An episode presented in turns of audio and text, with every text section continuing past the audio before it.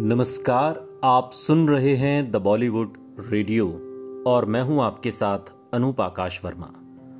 दोस्तों, आज का ये किस्सा है तो रेखा का, लेकिन हम आपको भानु रेखा से मिलाएँगे। एक बार रेखा ने कहा था, जब मैं नौवीं क्लास में थी तो मेरी पढ़ाई रोक दी गई और चौदह साल की उम्र में मुझे काम करने के लिए मजबूर होना पड़ा। मुझे काफ़ी वक्त तक ये भी मालूम नहीं था कि मेरी माँ पर कितना कर्ज चढ़ा हुआ है। मैं फ़िल्मों के सेट पर जाने से इनकार करती तो अक्सर मेरा भाई मुझे पीटता था।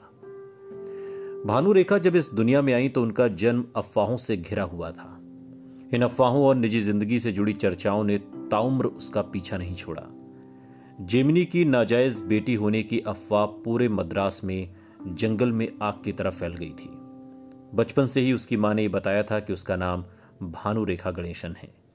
इसी नाम के ज़रिए वो अपनी बेटी को वो हक देना चाहती थी, जिसके लिए वो खुद हमेशा तरसी थी। गणेशन का नाम उस सम्मान और गरिमा का एहसास दिलाता था, जो पुष्पावल्ली हर हाल में चाहती थी। हालाँकि पचास के दशक की शुरुआत में किसी भी बिन ब्याही माँ के लिए सम्मान और गरिमा काफ़ी दुर्लभ चाहती थी। भारतीय समाज में ऐसे रिश्तों से जन्म लेने वाली संतान के लिए ज़िंदगी बिल्कुल आसान नहीं थी। करीब उसी दौरान जेमिनी फ़िल्म मनम पोल मंगलम की शूटिंग कर रहे थे, जिसमें उनका डबल रोल था। फ़िल्म में जेमिनी की दो हीरोइनें थीं, सुरभि, बाला सरस्वती और सावित्री। ये फ़िल्म बेहद कामयाब रही और जेमिनी के करियर के लिए मील का पत्थर साबित हुई।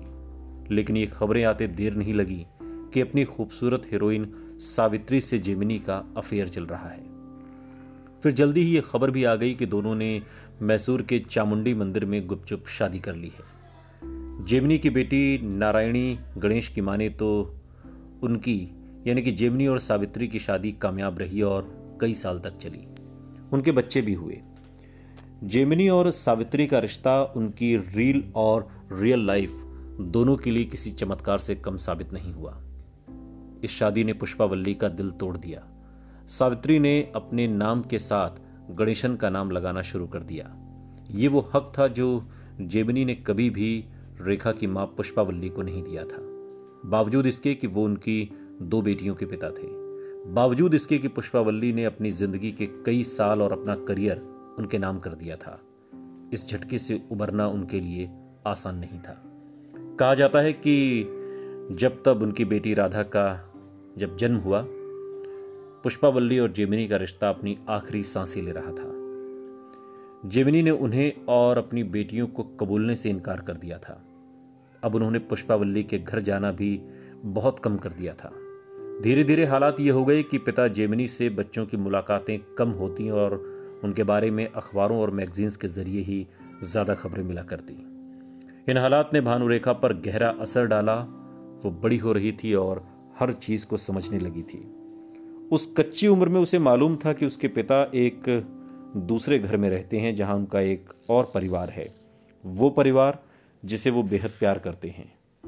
उसमें उनकी बेटियाँ हैं, जिन्हें वो सब चीज़ें मिलती हैं, जो उसका हक भी है, लेकिन पता नहीं क्यों उसे नहीं मिलता। उसे पता था कि वो सिर्फ़ नाम के ही पिता हैं। वो शायद कभी भी पूरी तरह से उनके नहीं हो सकते। उसने पूरे बचपन इस रिश्ते की चाहत में अपनी माँ को धीरे धीरे टूटते देखा था। सुनते रहिए द बॉलीवुड रेडियो, सुनता है Sara India.